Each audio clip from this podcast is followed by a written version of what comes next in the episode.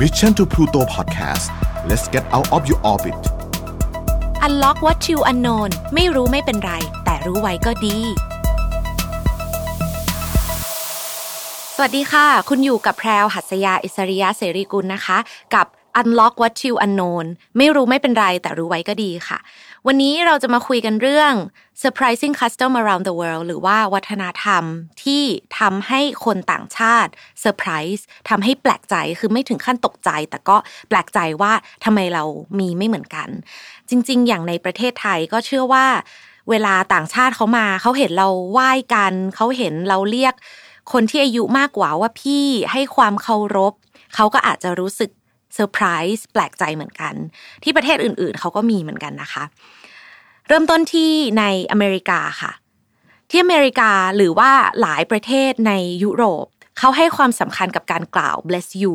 มาก ๆ โดยเฉพาะอย่างยิ่งเวลาอีกฝ่ายหนึ่งฮัตเชยจามนะคะ คือถ้าสมมติว่าเป็นเพื่อนกันสองคน แล้วอยู่ด้วยกันนั่งข้าง ๆ กัน คนหนึ่งฮัตเชยขึ้นมา อีกฝ่ายก็จะต้อง automatically เลยหันไปแล้วก็ bless you เหมือนกับอารมณ์ว่า หายไวๆนะ เหมือนกับแสดงความเป็นห่วง ซึ่งถ้าสมมติว่าเราไม่ทำเนี่ย มันก็ไม่ได้ผิดขนาดนั้น แต่เราอาจจะถูกมองว่าเราเป็นคน ไม่สนใจเพื่อน เชิงไม่มีมารยาทเล็กน้อย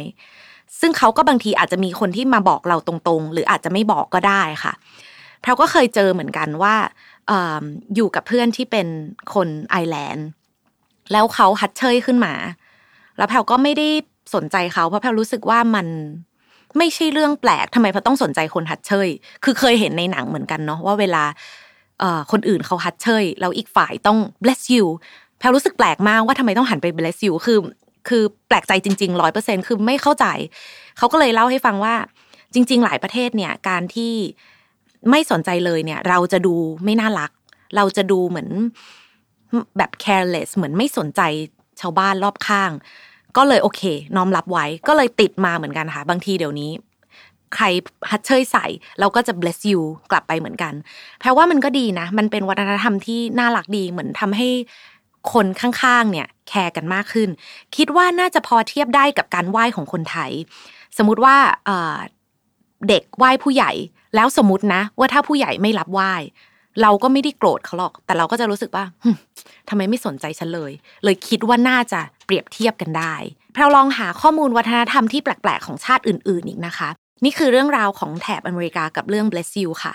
แพลลองหาข้อมูลวัฒนธรรมที่แปลกๆของชาติอื่นเนี่ยก็เจออีกนะคะ อาจจะไม่ได้เป็นวัฒนธรรมแปลก เอาเป็นว่าเป็นวัฒนธรรมที่เรารู้สึกเซอร์ไพรส์รู้สึกแปลกใจว่าเอ้ยมีแบบนี้ด้วยหรออะไรอย่างเงี้ยนะคะ การให้นามบัตรของคนญี่ปุ่นค่ะ วิธีการให้นามบัตรของคนญี่ปุ่นเนี่ยเขาจะให้ความสำคัญกับผู้รับและผู้ให้มากๆ เริ่มตั้งแต่การหยิบนามบัตรออกมาจากกระเป๋า แล้วส่งยื่นแลกกัน เวลาเขาส่งยื่นแลกกันเนี่ย จะต้องเมคชัวร์ว่านามบัตรเนี่ยหันหน้าไปหาผู้รับ ให้ผู้รับอ่านออกเสมอว่านามบัตรของเราเขียนว่าอะไร และมากไปกว่านั้นเนี่ย ต้องชูด้วยสองมือ ต้องยื่นนามบัตรให้ด้วยสองมือ และรับนามบัตรด้วยสองมือเสมอ อันนี้เป็นแบบต้องท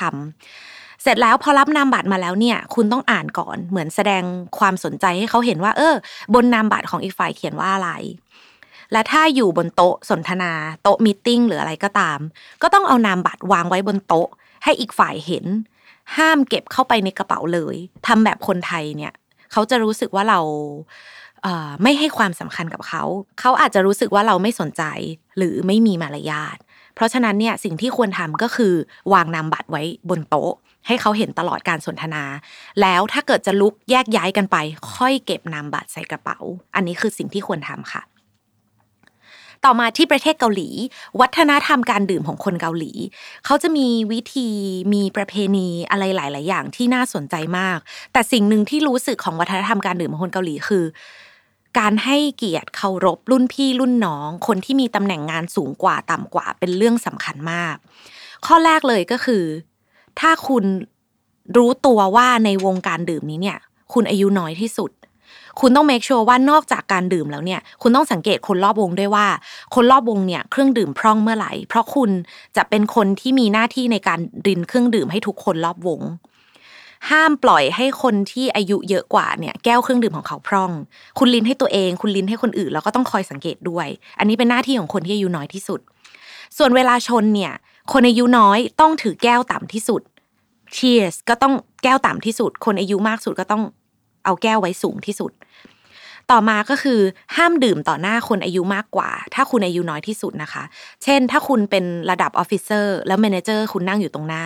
คุณต้องเอาแก้วช็อตของคุณเนี่ยโซจูหรืออะไรก็ตามเนี่ยหันหลังไปและแอบยกดื่ม แล้วต้องดื่มให้หมดด้วยค่ะ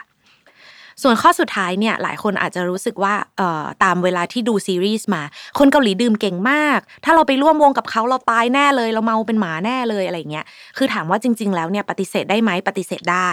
แต่ต้องมีความอดทนในการพูดซ้ำๆหน่อย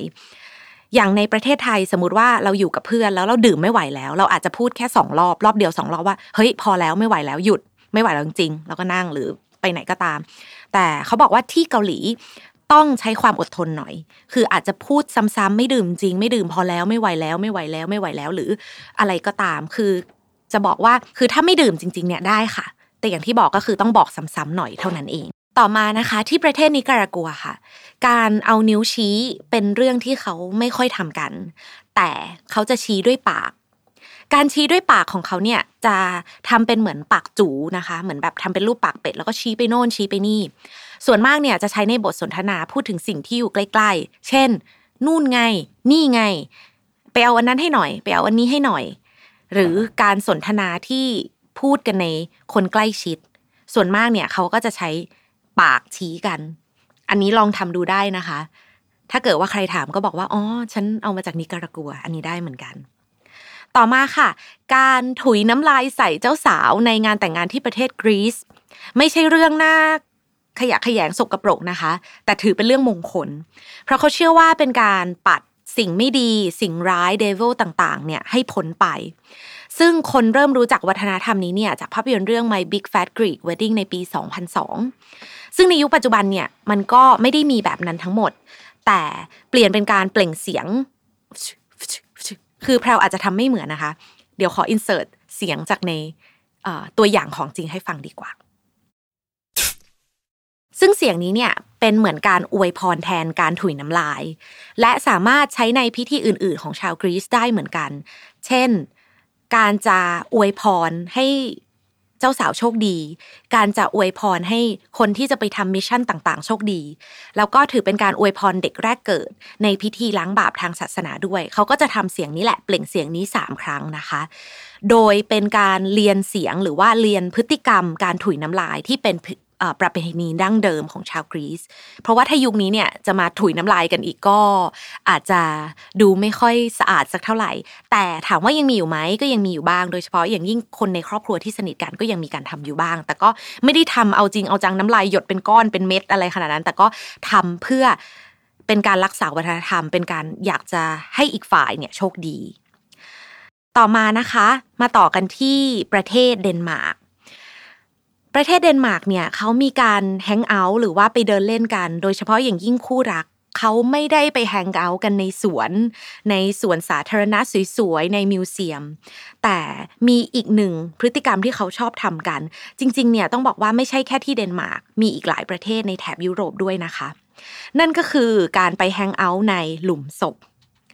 ซึ่งการไปแฮงเอาท์ในหลุมศพเนี่ย มันก็ไม่ได้เป็นหลุมศพน่ากลัวน่ากลัวขนาดนั้น แต่หลุมศพเนี่ยจะเป็นหลุมศพที่มีการตกแต่งอย่างสวยงาม แล้วก็มีคนพื้นเมืองเดินเล่นกันในอากาศดีๆ โดยเฉพาะอย่างยิ่งเนี่ยเขาบอกว่าช่วงที่อากาศกำลังจะเริ่มอุ่นขึ้น ก็จะมีคนมาเดินเล่น มีคู่รักมาทำกิจกรรมร่วมกันในในหลุมศพกันมากขึ้น ซึ่งเวลาคุณแฮงเอาท์เนี่ยก็ไม่ต้องกลัวว่าคุณจะเหงาหรือบรรยากาศน่ากลัว เพราะว่าก็จะมีคู่รักคู่อื่นๆ มาแฮงเอาท์เป็นเพื่อน แต่ถ้าสมมติว่าอยากจะได้บรรยากาศสงบสงบก็อาจจะต้องลองไปตอนค่ำคืนดู แต่ถามว่าเป็นเรื่องแปลกไหมในเดนมาร์กก็คือไม่แปลกเลยเขาแฮงเอาท์กันในหลุมศพในแถบที่เป็นแบบมีหลุมศพเยอะๆเนี่ยเป็นเรื่องปกติค่ะ ต่อมาอีกหนึ่งที่นะคะที่มาเลเซีย เมื่อกี้บอกไปแล้วว่าที่นิการากัวเนี่ยใช้ปากจูชี้ เวลาพูดถึงโน่นนี่ก็เอาปากจูชี้ไป ที่มาเลเซียเนี่ยเขาไม่ใช้นิ้วชี้เหมือนประเทศอื่น ถ้าเอานิ้วชี้ชี้สิ่งของหรือโดยเฉพาะอย่างยิ่งชี้คน จะเป็นการไม่ให้เกียรติ จะเป็นการเหมือนไม่เคารพ แต่สิ่งที่เขาจะทำเนี่ยจะใช้นิ้วโป้งชี้แทน และโดยมากเนี่ยการใช้นิ้วโป้งเขาจะชี้สิ่งของมากกว่าที่จะชี้คน คือถามว่าเป็นเรื่องที่ polite ขนาดนั้นร้อยเปอร์เซ็นต์ไหมก็ไม่ แต่ก็ดีกว่าการใช้นิ้วชี้ชี้แน่นอน โดยมากก็คือจะชี้สิ่งของ เอาเป็นว่าถ้าเกิดจะชี้คน หรือจะเมนชั่นคนอีกคนที่อยู่ข้างๆ ก็ไม่ต้องชี้เลยละกันนะคะ ถ้าเราเป็น foreigner เป็นชาวต่างชาติเพิ่งเข้าไปเราก็อย่าชี้ละกัน เพราะว่านิ้วชี้เนี่ยไม่ได้ส่วนนิ้วโป้งเนี่ยก็ส่วนมากเป็นสิ่งของเนาะต่อมานะคะเรื่องของการใช้มือซ้ายสำหรับการทำกิจกรรมหลาย ๆ อย่าง โดยเฉพาะอย่างยิ่งในประเทศแถบ Middle East ศรีลังกา อินเดีย แล้วก็บางส่วนบางประเทศในทวีปแอฟริกา การใช้มือซ้ายกินข้าวหรือทำกิจกรรมต่างๆ เนี่ย ถือเป็นเรื่องที่หยาบคายแล้วก็เหมือนดูถูกฝ่ายตรงข้ามหรือไม่ให้เกียรติ แล้วก็การใช้มือซ้ายเนี่ยแสดงให้เห็นถึงว่าเราไม่สนใจวัฒนธรรมของประเทศนั้นๆด้วยนะคะ เพราะว่ามือซ้ายเนี่ยจะถูกจัดประเภทไว้ว่าให้ใช้สำหรับล้างก้น หลังจากเข้าห้องน้ำหรือทำอะไรก็ตามที่สกรปรก เพราะมือซ้ายเนี่ยจะถูกจัดประเภทว่าเป็นมือที่ใช้ทำกิจกรรมที่สกรปรก หรือไม่ได้ทำอะไรที่จริงจัง ไม่ได้ทำอะไรที่เป็นทางการ อย่างที่ประเทศอินเดียเนี่ยเราเคยดูคลิปใน YouTube มา คนที่กินข้าวเนี่ยเขาก็จะกินด้วยมือขวาตลอด แล้วก็เคยมีโอกาสได้คุยกับเพื่อนที่เคยไปเที่ยวที่ประเทศอินเดียเขาบอกเลยว่ามันชัดเจนมาก มือขวาเอาไว้กินข้าว เอาไว้ คุยกับคนเอาไว้ทำงาน แต่มือซ้ายเนี่ยมันเปรียบเสมือนว่าเอาไว้ล้างก้นเท่านั้น เพราะฉะนั้นเนี่ยห้ามเด็ดขาดนะคะ ถ้าเกิดว่าไปประเทศเหล่านี้ ห้ามเอามือซ้ายกินข้าว